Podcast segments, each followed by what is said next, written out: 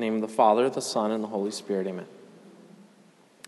God our Father, you will all men to be saved and come to the knowledge of the truth.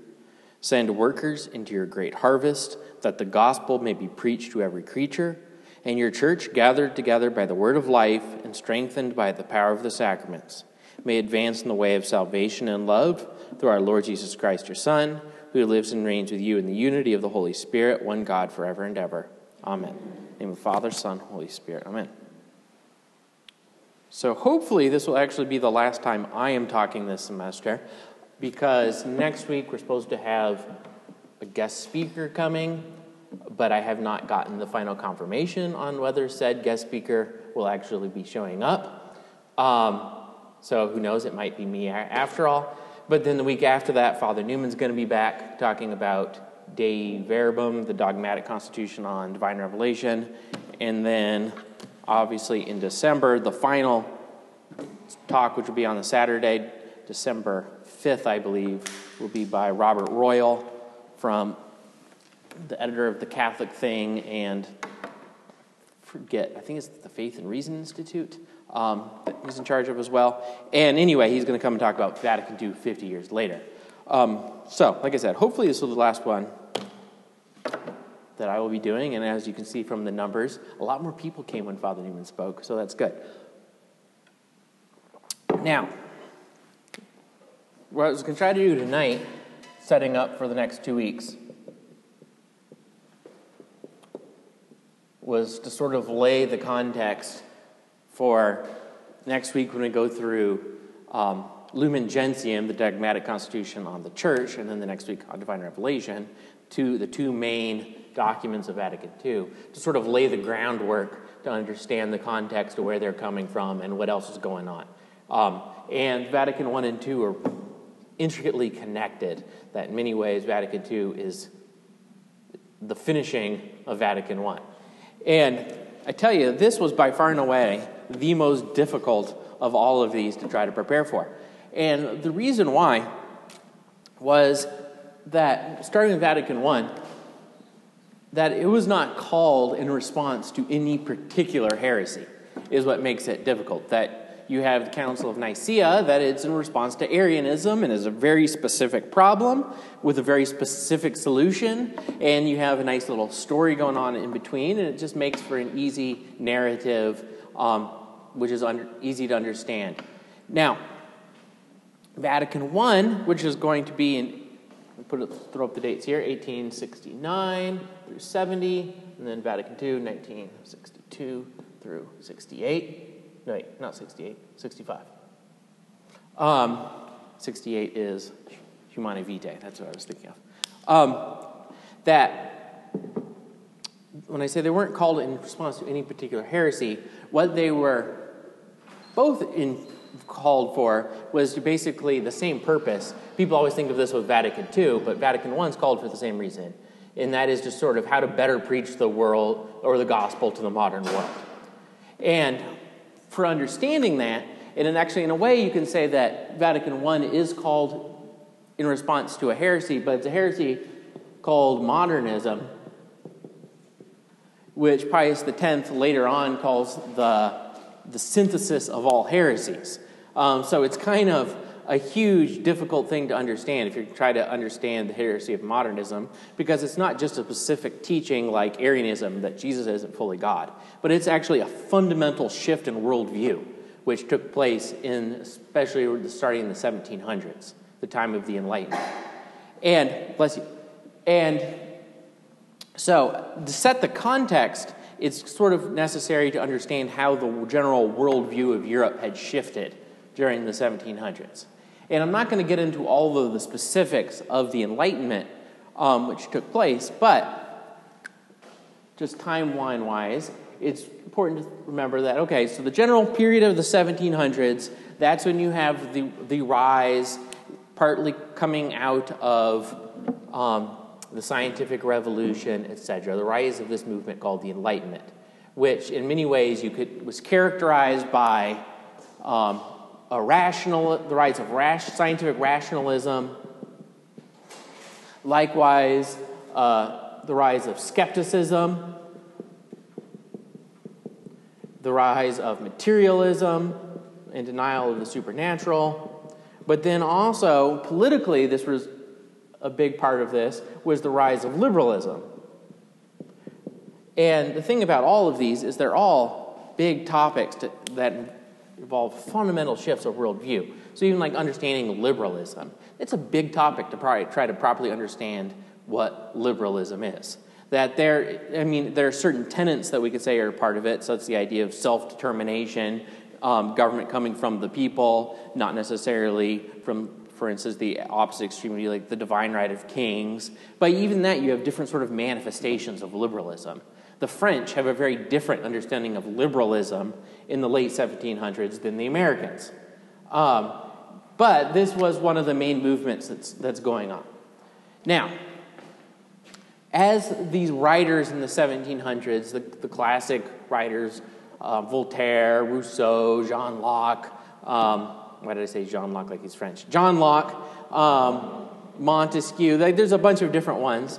And that, to a certain extent, and this came up a little bit last week, that the church did not directly engage a lot of the Enlightenment thinkers. And actually, in many ways, the 1700s is the age when the Enlightenment started to reign supreme in Europe, and the church was very much on the defense.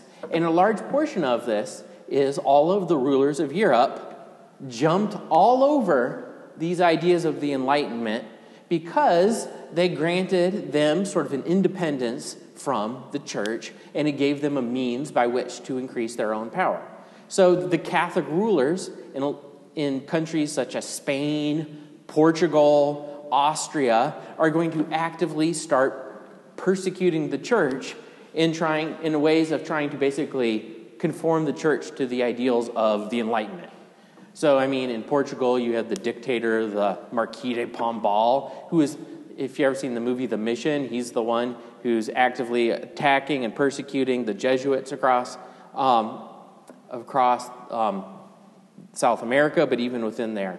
Um, within the Kingdom of Portugal. And actually, the Jesuits get kicked out of it this time because they were considered sort of the, in many ways, the greatest defenders against the Enlightenment.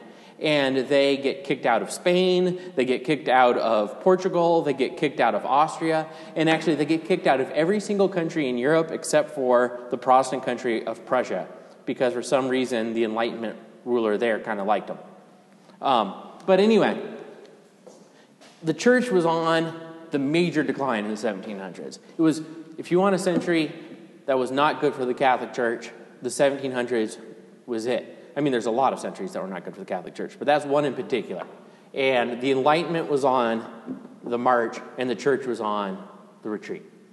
And this culminated in many ways with the French Revolution, which obviously, where you had a, a, country that was reforming itself entirely in the image of the Enlightenment, and you can go through the persecutions of the French Revolution, but the good sort of analogies of what's going on is when they turn the Cathedral of Notre Dame and turn it into the Temple of Reason, where they, where they take a prostitute and put her on the, the altar of reason as the new like Queen of Reason, and they, um, and they, um, I mean, they do all sorts of stuff. They change the, the calendar into 10 days each week and abolish Sunday because it's much more symmetrical. And actually, they, they're so rational that they, there's almost a madness that comes to this because a lot of the stuff they do, it makes sense in the abstract, but when you confronts the physical world, it doesn't make a lot of sense. So the 10-day calendar, it doesn't actually follow the way that the orbits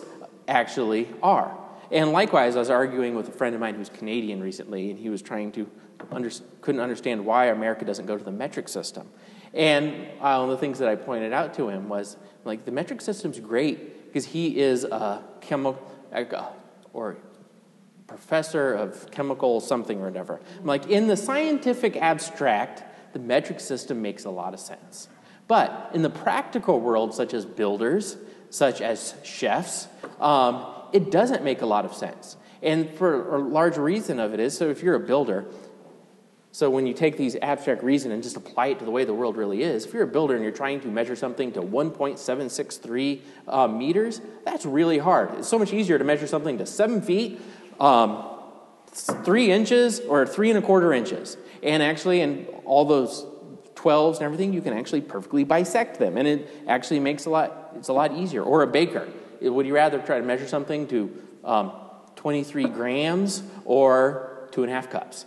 I mean, so there's a certain degree that, as I was saying, that this, when it meets the, the practical world, it doesn't really work. But the persecution that came with this sort of culminated in 1799 the French who were not happy with just keeping their reason and their, their rational revolution that resulted in lots of heads being chopped off to themselves, they had to spread it to everyone else, spread the benefits of their revolution to everyone else, whether they wanted it or not. And so they, in 1799, you had Pope Pius VI, who died in, in French um, in a French prison in Rome. And in many ways, it looked like the church is going to lose and the rationalism of the Enlightenment is going to win. And then, starting in 1799, you have Napoleon that takes over, and that in many ways he does a little bit to try to prop up the church for his own personal gains, but Likewise, you have the next Pope, Pius VII, who's going to be his prisoner. He's going to be persecuted by the church. The, the Enlightenment, which Napoleon, he's just going to take the ideas of the French Revolution and spread them on horseback across Europe. That likewise, it seems like, you know what, the church is losing. The door's open. Did someone lock the door? No, I think she just tried to open the wrong door. Um, one of them only unlocks. Yeah. Yeah, okay. Um, anyway, um, I have to remember what I was saying now. All right. Oh, yeah, thank you. All right. That there's a great quote, though, it, by G.K. Chesterton that when things looked most dire at this time for the Catholic Church, that, um, where's the good quote? That Here you go. But this funeral of Christianity was interrupted by the least expected incident of all the corpse came to life. And that while it looked like Christianity was done for, that the 1800s are actually going to be a great century of Catholic revival in Europe. And a great example of that is that that very pope that Napoleon had imprisoned um, and had treated so poorly that Napoleon actually is going to die having received the last sacraments and reconciled as a faithful son of the Catholic Church by a priest sent by that very same pope. And that you're actually going to have a very series of good popes throughout the 1800s that in many ways culminates with what, the second longest reigning pope of all time, only behind Peter, Pope Pius IX, who gets a bad rap in history. Um, but his name's fun in Italian, Pio Nono, um, that he is going to, in many ways, many ways, oversee an enormous Catholic revival across Europe during the 1800s. Um, and what's interesting about it is that the governments of Europe are not going to ever fully go back to some sort of Catholic ideal of, of these Catholic rulers actually um,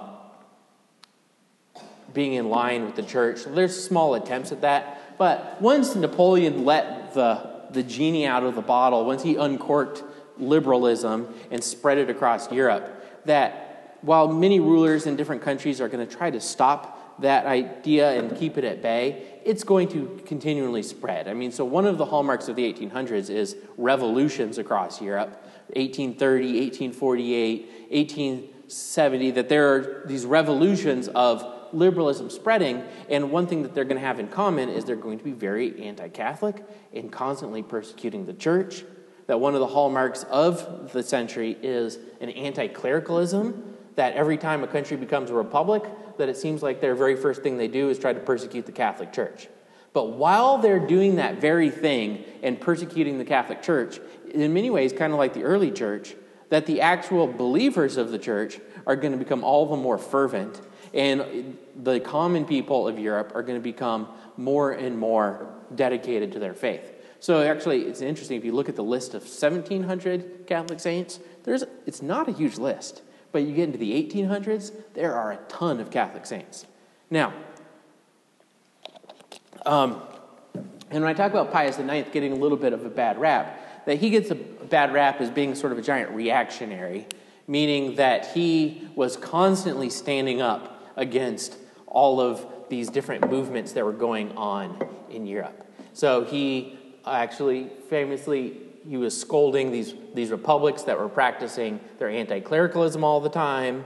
He has this famous syllabus of errors where he goes through and basically states all of these lists, all these errors that Catholics cannot believe. And he actually has a famous quote in there where he says that one error is that if you believe that the Pope can and or should actually reconcile himself to modernity, um, that's an error. Um, and he actually has a, a, an encyclical where he condemns the heresy of Americanism.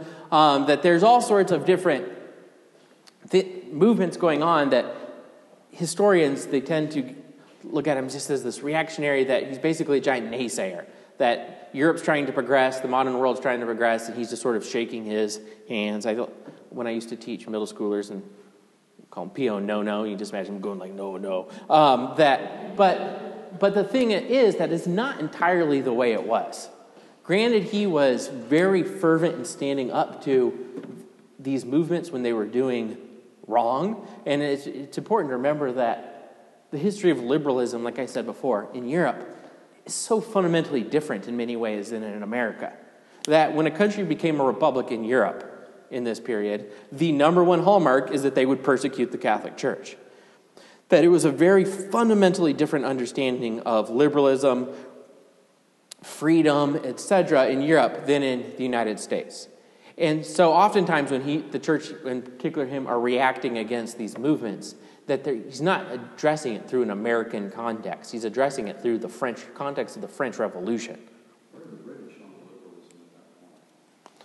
Um,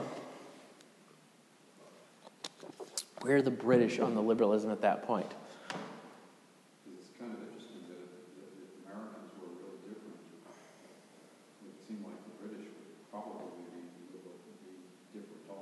Yeah, I would put the British actually were much more close, actually much closer to America. And actually, a good example of that is that Catholicism was very much rising in Britain at this time. I mean, there's a reason, I mean, it was still being persecuted a little bit, but this is when Catholicism was legalized in Britain. You still had persecutions of Catholics in Ireland, but at the same time, you had these big debates, and in particular, the Prime Minister Gladstone is actually going to side with the Irish and trying to not persecute him. And he gets considered the greatest prime minister of the, the century. But there's a reason why you're able to get figures like John Henry Newman, et cetera, coming out of England. Um, that is a good point. That, but, um, so anyway, and Pius IX, that he was not just a reactionary, though. He wrote 38 encyclicals um, during his papacy, and they are on a huge range of topics the places where he's trying to defend the rights of the church, but also on missionary efforts, on all sorts of other um, items. And actually, in one thing, if you, I think, is a great example of how you can't say that he's entirely against necessarily the things, the modern world, just because it's modern, is the fact that he's the one that calls the First Vatican Council for the purpose of how to best address the modern world. And so, he calls the First Vatican Council, and it takes a little while because there's still so much chaos going on in Europe, just like with the last council, um, Council of Trent. It took years in order to get the thing going because of all the wars and disease. Well, there's still plenty of wars going on at this time, and we have to remember, particularly Italy was a complete mess. Um, that Italy was there's no, was no country of Italy. This is the century where Italy gets unified as a country, and it gets unified through wars and coercion and all sorts of um, other shady dealings, so that the, the Pope is still ruling central Italy and having to deal with all of these political messes at the same time. And but anyway, he calls the council, Vatican I, and it's and it's evident from very early on that this is a very different council than every other council that's come before. And in particular, this is literally the first council that we could say that takes place in the modern world. And a lot of the stuff that you can say of it is true of this next council, Vatican II. In that, it's the first time that we have detailed accounts of everything that goes on at the council because you have the rise of the media.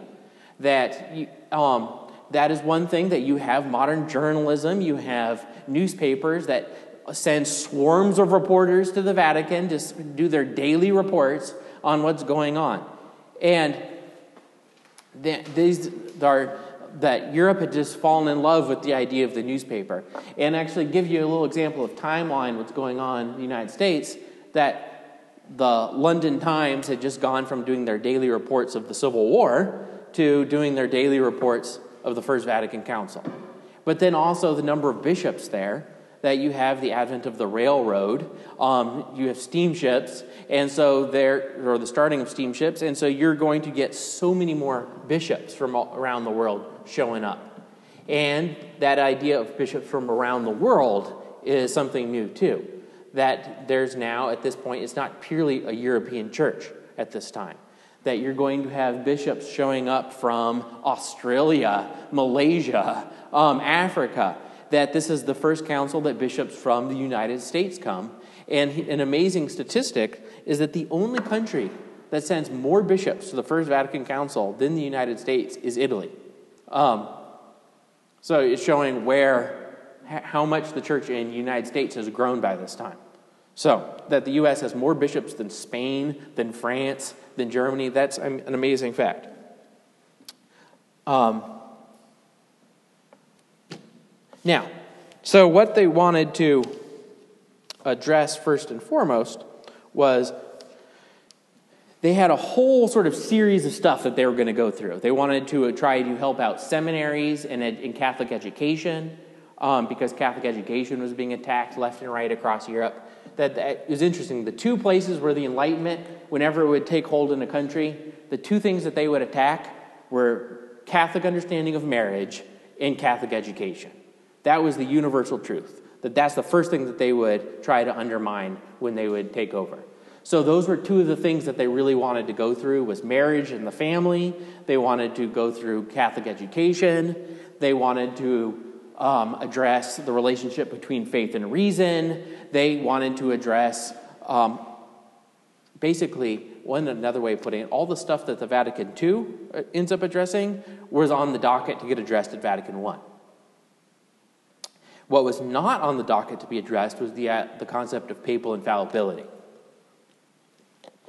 But what ended up happening was they start off, they, they all arrive in Rome, and they start going through the work of the council, and they put together a nice document on the relationship between faith and reason. And it's succinct, it's very accurate, it's very well worth reading. Um, it's very theologically precise. And what happens after that, though, is sort of out of the blue. Some bishops petition, hey, can we add this concept of papal infallibility to the docket that we're going to discuss? And then some other bishops say, and in fact, instead of putting it at the end of the list, where because it was just added later, can we move it up to the front? And so it, get, it gets moved to the front. And it actually, for the next, I think it's around five months, that is the topic that um, is central to the goings ons of the council. And that there is huge debates going back and forth. They write, um, they write the formula multiple times, scrap it, go back and revise it. And an interesting part about it is that the majority of the bishops are all in favor of it. But there's another fair amount of them, uh, around a fifth, that it's not that they were against the doctrine, but they just didn't think it was necessarily a really a smart idea to promulgate it at that time. In particular, the places where the Catholic Church was having great gains amongst a Protestant majority, in particular England and the United States, most of the bishops didn't think it was necessarily a smart idea because they thought, great, the, all of the Protestants already think that we are bad Americans who are just loyal to the Pope. And if we promulgate this, they're going to doubly think so and start persecuting Christ- or Catholics more so. Um, that this isn't going to win us any friends. Say again what it is that's not going to win us any friends. Declaring pa- the doctrine of papal infallibility as a, do- as a dogma. Um, I mean, that it's that there is a record of actually only one bishop at the entire council who didn't actually believe um, the doctrine already. Um, but they all agreed that it was, but they just didn't think it was necessarily a smart thing to promulgate at the council at that time. And so, anyway, they ended up having going back and forth. I mean, you can imagine this was tedious work. Um, when they talk about the speeches in favor or against, that there was around 120 different speeches in favor, and some of them long and boring and droll, and likewise against another 50 speeches and having to sit through this. And in the heat of the Roman summer before um, the invention of air conditioning, I'm sure it was miserable. But um, but, and the only um, ones that tried to argue that against the doctrine as not being something, they said, well, it's not that we don't believe it, but we can't define it. It's too abstract of a thing, was the Germans. The Germans were not real happy about it, but there you go. Um, the Germans like to cause trouble. But anyway, that's a whole other topic. So, the end result of it, though, um, as we all know, history, in that they come up with a very, very precise theological definition. And actually, in many ways, it's thanks to a bishop who was a Dominican there. Um, I don't remember his first name. His last name is Guidi, good Italian name. Um, and anyway, and well, the first thing that he does actually is he he steps in. He's like, you know, this language about papal infallibility. First of all, it's a stupid language because the Pope is not infallible, as he points out. However, what we can change it to, and they, they because of his logic, they do change it to, is the actual title is The Infallibility of the Pope's Dogmatic Pronouncements. Because um, he wants to point out, you know, the Pope is not infallible. He, um, it's only his dogmatic pronouncements in certain specific circumstances that are infallible. And we don't want to confuse people to think that the Pope is infallible in everything that he says. And so the, the actual document on papal infallibility, that one thing about it that is very important is not so much that it's granting sort of new powers to the Pope, because remember, the first sort of formal infallible statement of the Pope, actually, I don't want to say first, um, Leo the Great with his Tome of Leo was pretty much bam, I'm the Pope, this is an infallible statement. But the, the one that we always think of, of the Immaculate Conception, 1854, if you notice, that's 15 years before they declare the dogma of papal infallibility. That it's already believed and practiced. But what, in many ways, what it does is it limits the, dog, the doctrine rather than extends, in that it clarifies in which circumstances the Pope is speaking infallibly, in which ones it's not. And it is very, if you actually go back and read through um, the document, it is very, very specific. Um, so that, um, for instance, arguments with our current Pope, Pope Francis, that there's plenty of theologians argue, you know what, that he has never said a single infallible word in three years. Like, it is not an ordinary thing. It is a very specific thing where the Pope, as the successor of St. Peter, speaking from the chair ex cathedra on a matter of faith and morals, pronounces, okay, this is an infallible statement. Um, they're very specific about it. But one of the things that's amazing is that when they declare, um, when this is promulgated, that immediately everyone that argued against it, they just go along.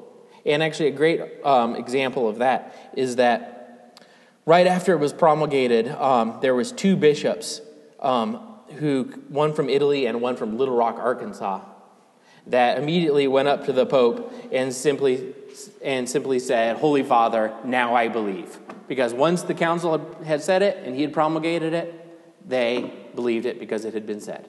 Um, and that there was all sorts of fear amongst lots of Catholics that this is going to lead to great schism, etc. It didn't lead to any of those things. That the it led to a small schism in that there was once again some bishops in Germany who decided that they weren't going to accept this, and they formed what's called the Old Catholic Church. If you ever heard that term before, um, and it was kind of like the Society of St. Pius X leaves after Vatican II. They did the same thing after Vatican I, but they're a lot smaller, but they're still around. Now, what happens though? So they've gotten through faith and reason, they've gotten through papal infallibility, and they still haven't gotten through all the other stuff they were wanting to cover. But two days after the declaration of papal infallibility, France and Germany declare war on each other in the Franco Prussian War. So it's not Germany yet. This is the war that actually that unifies Germany, that the Prussians use to unify Germany. Um, but they declare war. And the problem with that is that Italy, over the last 10 years, has been being forcibly united and unified by the, the northern kingdom of Piedmont. And the only thing that has been standing in the way of a fully unified Italy has been the Pope and the Papal States. And the only thing that has been able to keep out the Italian army has been the French army protecting them. That the Napoleon III of Germany had sent the French army to go and defend the Pope from the Italian government. So when the Franco Prussian War begins, um, Napoleon III recalls all of his troops to come help defend France. That doesn't work for him so much, and that France falls in three weeks. But hey, um, but it also it leaves the papal states more or less defenseless. That there's a, I mean, great stories of Catholic volunteers from across Europe coming to try to defend the papal states, but the end result is that the massive army left by Garibaldi, led by Garibaldi, the, the famous anti Catholic Republican general, who interestingly Abraham Lincoln offered the command of the Union armies to, but turned it down, um, invades Rome. And as they invade Rome, the Vatican, they tried to go on for around 20 more days with the Vatican Council, but with the persecutions and everything that's going on, they are forced to call it quits. And thus ends Vatican I, never actually finishing what they're trying to finish. And they actually, so they end up suspending the council. Um, so, which brings us to almost 100 years later when the church is going to finally try to address many of these same issues. And we all know a lot of more of the story of Vatican II, I assume, than Vatican I. I don't have to necessarily get into all of the elements, but it's famously you've got Pope John the 23rd, who was actually a very conservative man, um, very um, traditional pope, but he, following that sort of same element, and actually the church had done a lot without ecumenical councils to try to address the modern world. Leo the, the 13th, famously, with a lot of his encyclicals, tried to, um, to take up the, the the, the, load that Vatican I had not done so, such as most of his encyclicals have to do with Catholic education, marriage and the family, and these other issues that they never got to at Vatican I. But John the 23rd, famously three months after he's elected Pope, calls for a new ecumenical council. And he had his famous speech where the, the phrase that's used is, is kind of like sort of to throw open the windows to the modern world.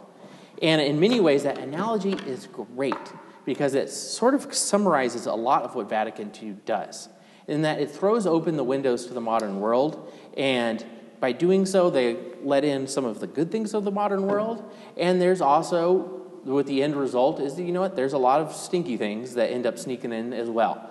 Um, and that's the reason why, if you want for a controversial council that's going to we still haven't entirely made up our minds on of whether it was a success, whether um, whether there's um, anyway, whether we'll say whether it's success, it, it's going to be Vatican II, and it takes a couple of years to get the council going because they have to plan it all out. It's kind of like having a count or a conference, but for 2,000 plus bishops. There's a lot of logistics that have to go into that. So it takes around two years. And they come up with, he has the Curia, they come up with a plan of everything that they're going to address. And interestingly, when the council starts, immediately what the first thing the bishops do, um, led especially by the, the Northern European bishops, is they get the council to throw out the entire plan and come up with a new one. Um, and Vatican II is very difficult and hard to address because there's so much stuff going on. And what makes it difficult is there's, first of all, the, the narrative that was promulgated at the time.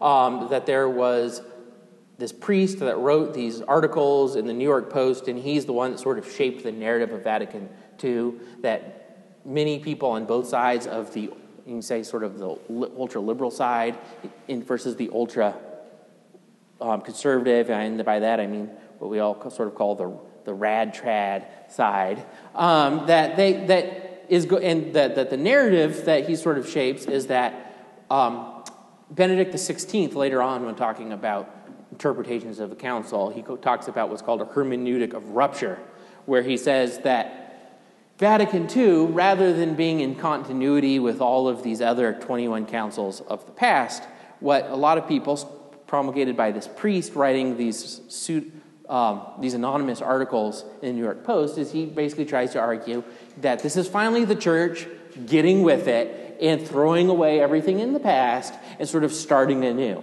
And this is going to be, I mean, this is the, the whole concept of the spirit of Vatican II, where it's not going to be necessarily where it, people are going to care about what gets said at, at the council and the actual documents, but they say what, can, what Vatican II represents. It represents the church throwing out everything in the past, which is by definition bad, and embracing the modern culture, which is good.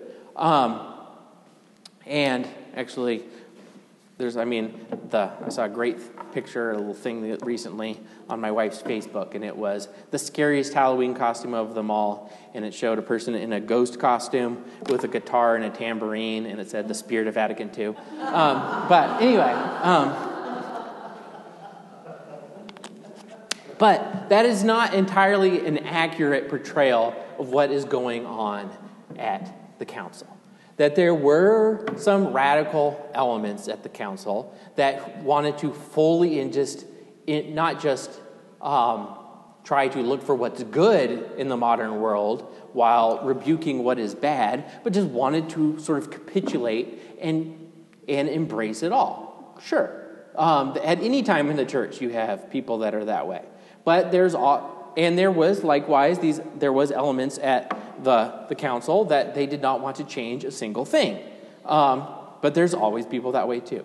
But there was also a lot of really good bishops, good theologians that wanted to do exactly um, what, the, what the council was intended to do to actually look at the movements of the modern world, things that had become um, that were becoming popular at the time, whether theologically, that there was a theological movement to move past just strict Thomism, which of only studying St. Thomas and then manuals written about manuals written about manuals about St. Thomas, and go back and maybe, not that St. Thomas is bad, but study some of the early church fathers, um, study um, the scripture. That, that there were some movements in theology like that that Vatican II is going to look at and they're going to affirm and say, yeah, there's, this is good.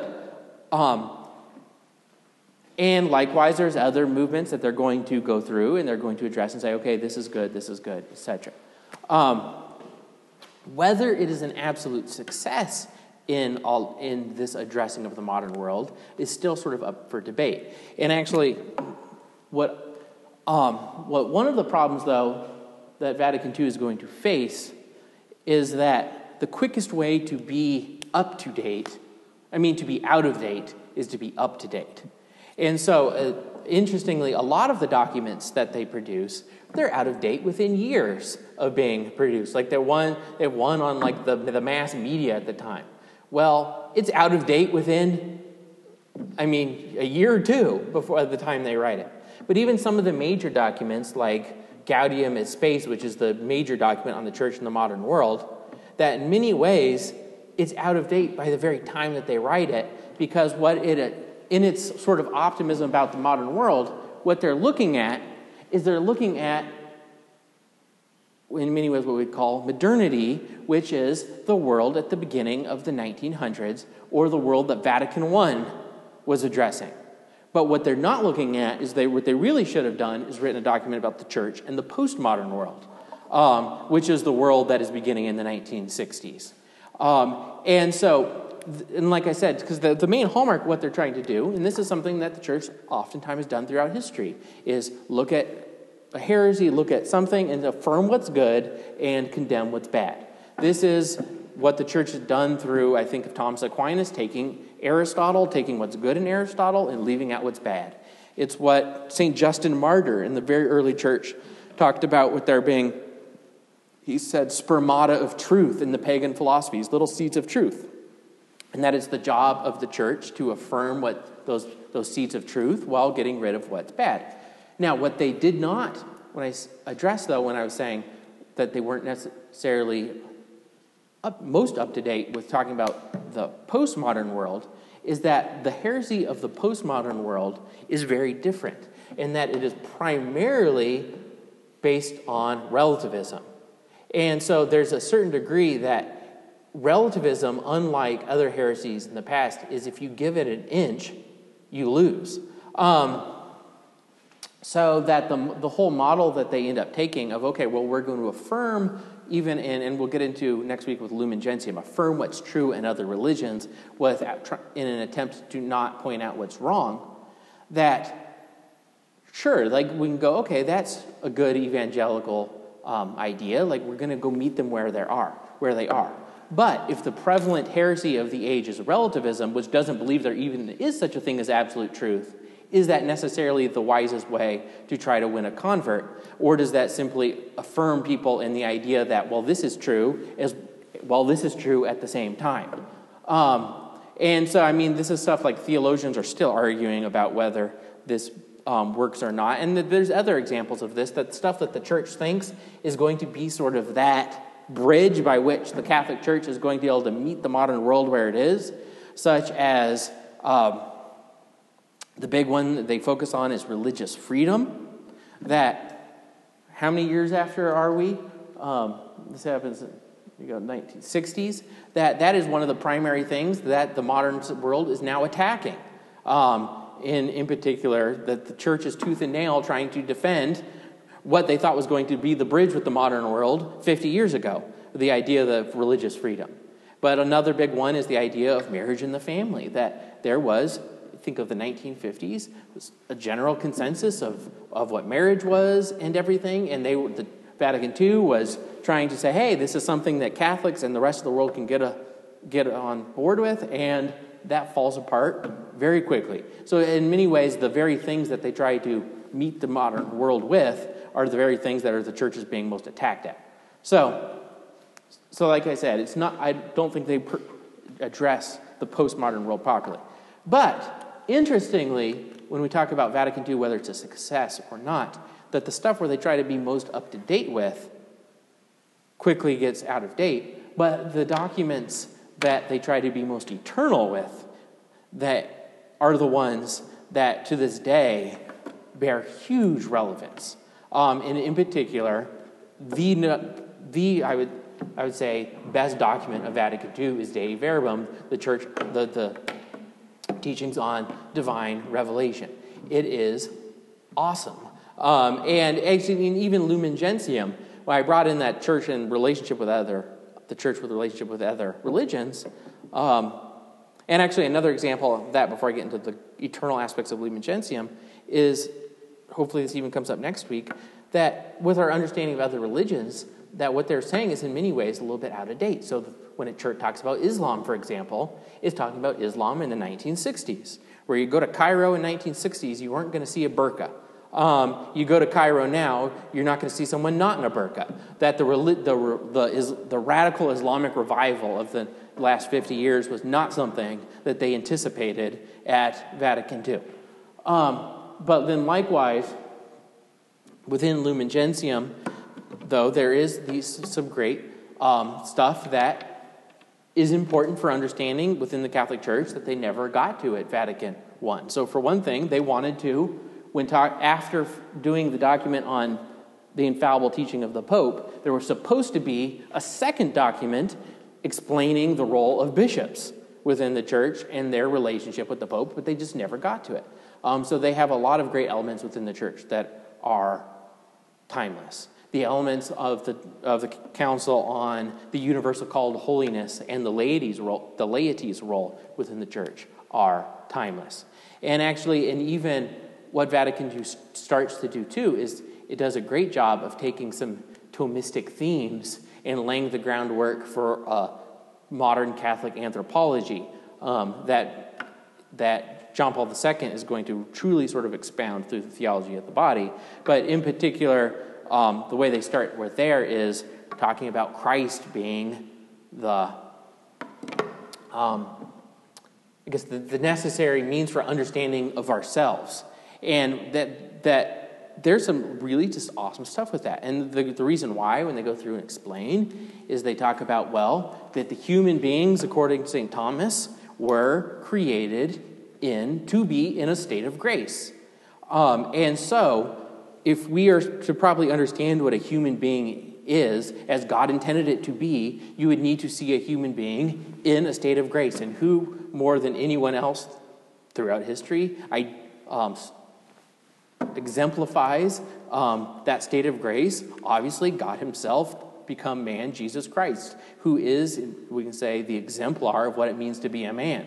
And likewise, um, for understanding our eschatological end, that which is to be united with Christ Himself, you have to start with Christ there too. That there is, I mean, like I say, a lot of just timeless, fantastic um, stuff in Vatican II. So, 19, or Pope John the 23rd, as we all know, dies partway through, and the majority of the stuff that happens in Vatican II is going to be under Pope Paul VI, and he's going to be the one that ends up promulgating most of it.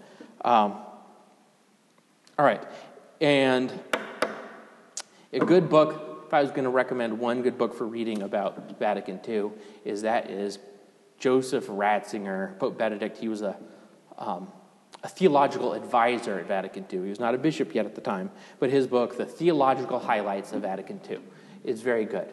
And he's very frank when he goes through and criticizes the parts that are too um, sort of loosey goosey and just not theologically precise enough. And he's um, it's a good, solid read. And it's not that long. All right, any questions? Comments? Anything to add? Snide remarks? The theological highlights of Vatican II.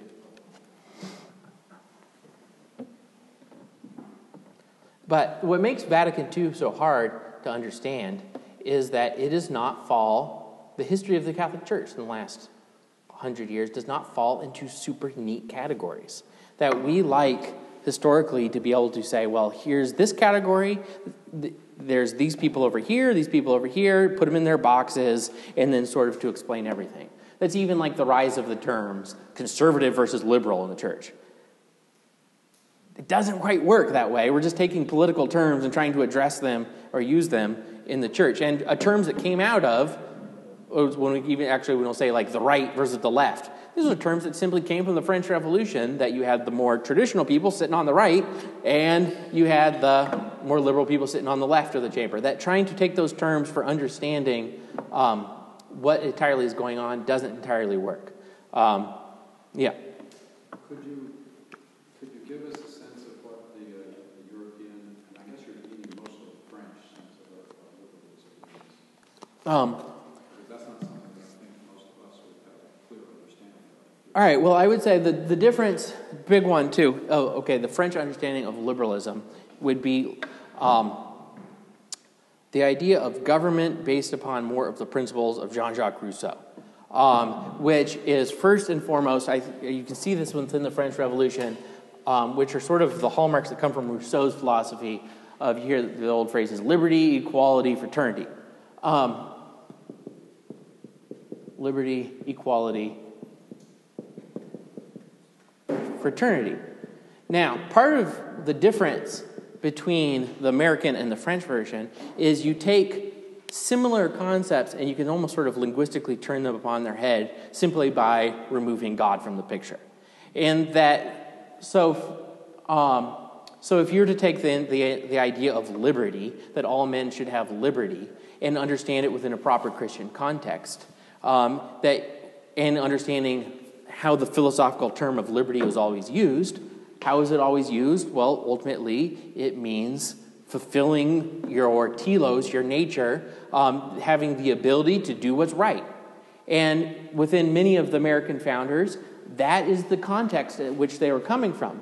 And the big reason why is that America was not, despite a lot of popular teaching, was not that influenced by the Enlightenment.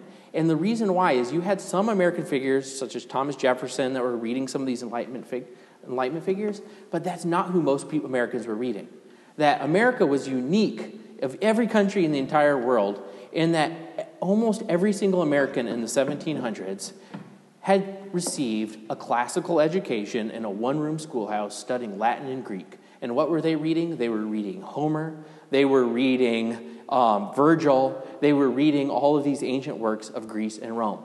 And when, so when they, and that's what um, you have trying, de Tocqueville, who talks about he's just amazed when he gets to the United States, and the average farmer goes up from his fields in the day, goes home, and is reading the Odyssey in Greek. Um, he's like, that's just the average farmer in Kentucky.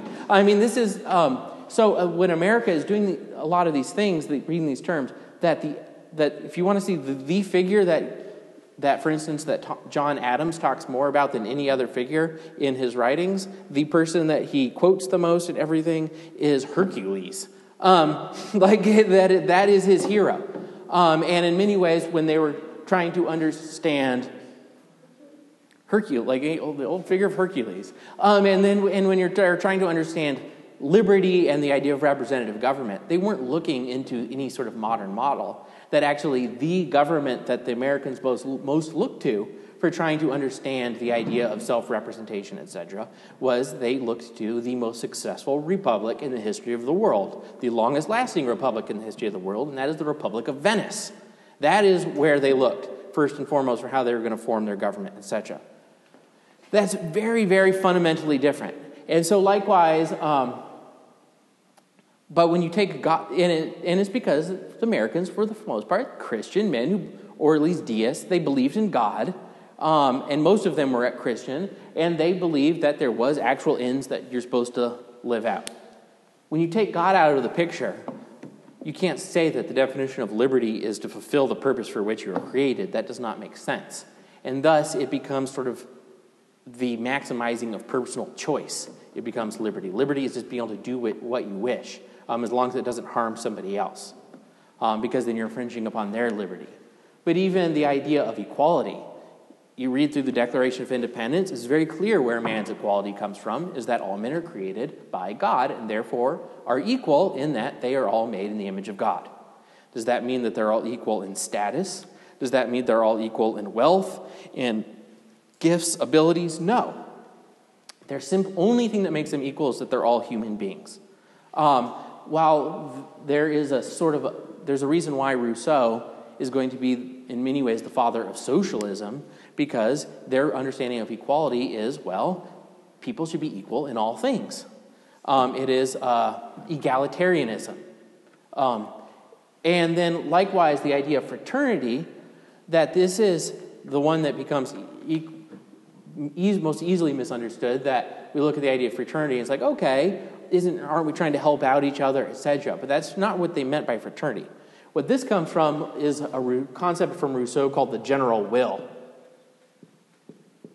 And what Rousseau, when he talks about the general will, um, is trying to say that ultimately, if you, and this actually goes back, I mean, this is a whole big sort of train for going back all the way to Descartes, where Descartes was his famous, I think, therefore I am, that he was trying to basically, essentially ends up arguing that we know something's true because we decide it for ourselves, because you start with the sovereign self and then move out from there rather than starting with a fixed reality that we have that we receive you start with the self and we constitute reality for ourselves that a lot of people were dissatisfied with that. A lot of philosophers throughout um, history were dissatisfied with Descartes' um, formula.